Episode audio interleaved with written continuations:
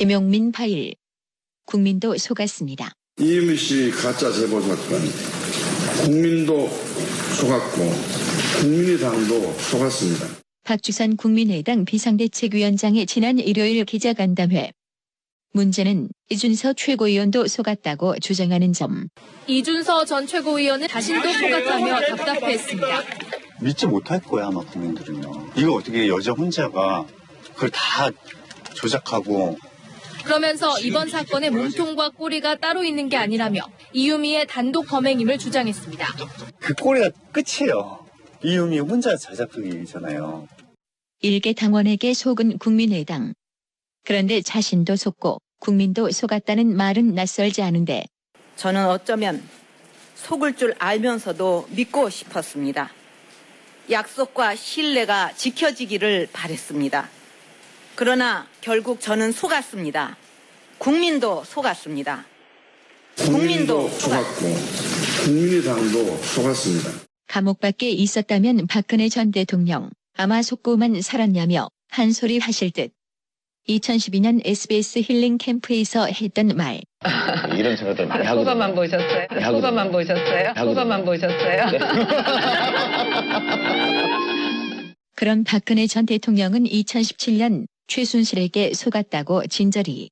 300페이지가 넘는 옥중조서를 보니까 이 배신감, 참담 이런 단어를 10차례 이상 썼더라고요. 그러니까 전체적인 그 이 조서의 내용을 보면 결국 자기 자신이 속았다. 이런 것들이 이제 주를 이루고 있는데 대통령이 이렇게 속지 못하도록 하기 위해서 민정수석실도 있고 감찰관 제도도 있고 여러 가지 어떤 그 시스템적인 안전장치가 있습니다.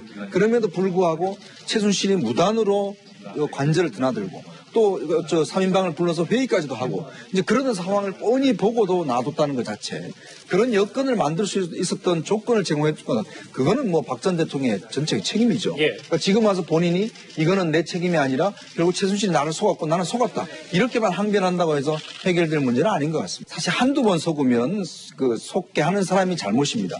그렇지만 열번번 속으면 속는 사람이 잘못이에요.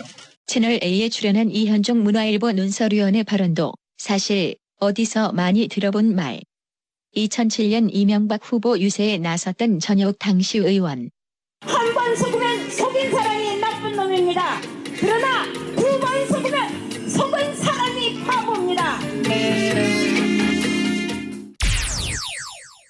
네, 국민도 속고 국민의당도 속았다.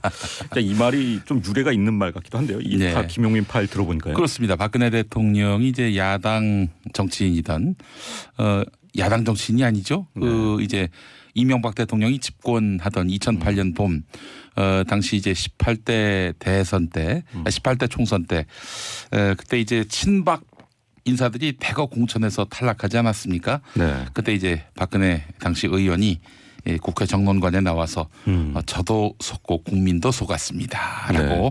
발언한 내용 방금 들으셨습니다. 당시에 박근혜 전 대통령이 좀 이제 야당 같은 입장이기도 했어요. 사실. 이명박 예. 대통령 집권기 내내 네. 사실 야당 역할을 에, 대신했다 이런 평가를 많이 받았죠. 음. 그렇군요. 예. 자, 검찰 수사가 진행 중인 가운데 국민의당이 자체 진상조사 결과를 발표를 했습니다. 뭐 이유미 씨, 당원 이유미 씨의 단독 범행이라는 건데 예.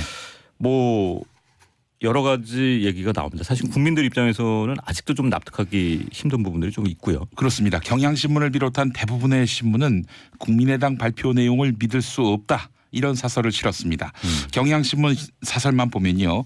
한마디로 일개 평당원이 어설프게 만든 녹음 파일 하나에 당 전체가 놀아났다는 이야기다. 네. 이런 엄청난 제보를 접한 뒤 제보자란 사람과의 접촉이나 확인 한 번 거치지 않고 그냥 발표했다고 한다. 사실로 믿기지 않는다. 이것이 사실이라면 공당이라고 할 수 있겠는가 네. 이런 내용이었고요. 어허. 조선일보 사설은 안철수 전 후보를 겨냥했습니다. 대선 후보가 날조 사실을 알고도 의혹 제기를 용인했을까 싶긴 하다. 그러나 자기가 발탁한 측근이 자신을 위해서 녹음 파일을 위조해 폭로했다면 알았건 몰랐건 정치적 도의적 책임을 벗기 어렵다. 그런데 뒤로 숨으려고만 하고 있다. 안철수 전 대표가 진상조사단 전화조사에서 대면 조사 없이 전화 조사로 끝내자 이렇게 했다는 말도 들린다. 이처럼 당당하지 못한 처신은 오히려 의구심을 더 깊게 만들 뿐이다. 네. 이런 내용입니다. 그렇군요. 자, 자유한국당 전당대회 얘기해 볼까요? 뭐 홍준표 대표가 예상대로 당선이 됐습니다. 그런데 보면은 이 한국당도 좀 고민이 많았나 봐요.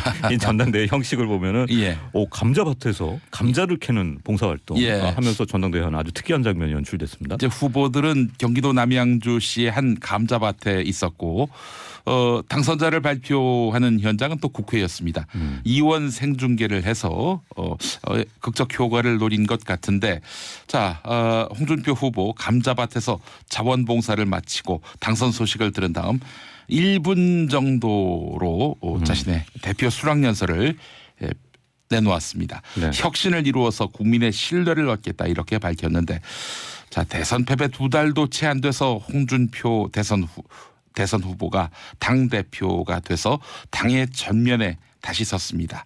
당내에서는 내년 지방선거까지는 홍준표 체제가 지속될 것으로 전망하고 있는데 네. 어, 홍준표 대표는 당 혁신을 위한 당협위원장 물갈이를 예고했죠. 음. 여기에 친박 청산 네. 어, 본인이 평소에 공언했던 친박 청산을 실행에 옮길 경우 음. 어마어마한 또 당내 반발과 충돌이 불가피해 보일 것 같습니다. 네. 그런데 이제 홍준표 대표로서는 어, 친박 청산과 관련해서는 구체적인 언급을 피했습니다. 음, 사실 대선 당시에는 뭐 친박 표심을 끼워놨던 홍 전 대표기 때문에 예. 홍 대표기 때문에 좀 진정성에서는 여러 가지 생각을 할 수 있을 것 같아요. 예. 홍준표 후보가 내세우고 있는 것이 이제 보수 이념으로의 그 어떤 어, 중무장 음. 어, 이걸 제시했거든요. 네.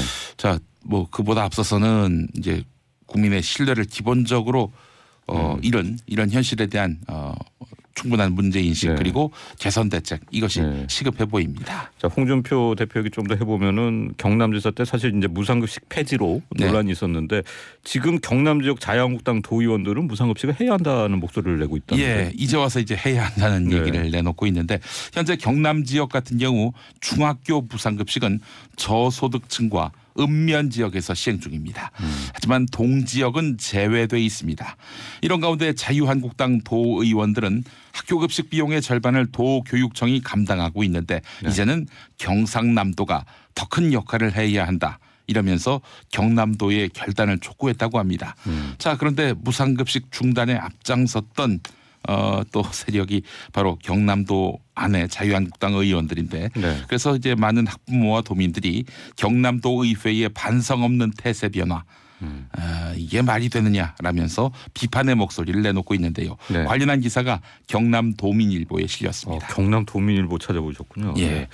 네. 정부가 행정자치부 이전을 시작으로 세종시 행정수도 완성에 들어갈 계획이다. 이런 보도가 있는데요. 예, 이제 어, 행정자치부도 세종시로 옮겨가는 모양입니다. 행정자치부 하면은 예전에 내무부였습니다. 음. 네. 한마디로 어, 정부의 총무 역할을 담당하는 부처인데 어, 분데 어, 문재인 대통령이 대선 후보 당시에 공약으로 내걸었던 것이 행정자치부를 세종시로 옮겨서 행정수도를 완성하겠다 이거였습니다. 네. 김부겸 행정자치부 장관은 대통령으로부터 지방분권 로드맵을 그리라는 지시를 받았다 이렇게 밝혔는데 2년 안에 행정자치부가 세종시로 이전하도록 추진하겠다 이렇게 밝혔습니다. 내년 6월 지방선거 전인 2월 2일에 세종시로 이주할 것이란 이야기가 나오고 있다고 오늘 서울신문이 보도했습니다. 네, 그렇군요. 문재인 대통령이 산업재 책임을 앞으로 원청업체에 묻겠다. 이렇게 밝혔어요. 예, 그렇습니다. 우리나라가 산업재해 사망률 OECD 1위입니다. 아, 예. 원청업체와 발주자가 변하지 않는 한 이 순위가 바뀌기 어렵다. 이게 바로 문재인 대통령 인식입니다. 네. 지금까지는 사고가 나더라도 원청업체나 발주자는 제대로 처벌받지 못했습니다. 에, 그래서 이제 문재인 대통령이 산업재해를 예방할 책임을 발주자한테도 부과하기로 했습니다. 네. 이에 따라서 발주자의 공기 단축, 설계 변경 요구 이걸로 인해서 발생한 산업재해도 그 책임자를 발주자가 그 책임을 발주자가 나눠 갖게 됩니다. 네. 아, 게다가 대형 인명 사고나 어, 구의역 스크린도어 사건 같은 사회적 파장이 큰 산업재해 사고에 대해서는 국민조사위원회를 구성해서 조사 과정에 국민들을 참여시키겠다 아, 이렇게 밝혔다고 하는군요. 한겨레의 기사가 있습니다. 네, 오늘 잘 들었습니다. 고맙습니다. 지금까지 김용민의 뉴스 브리핑이었습니다.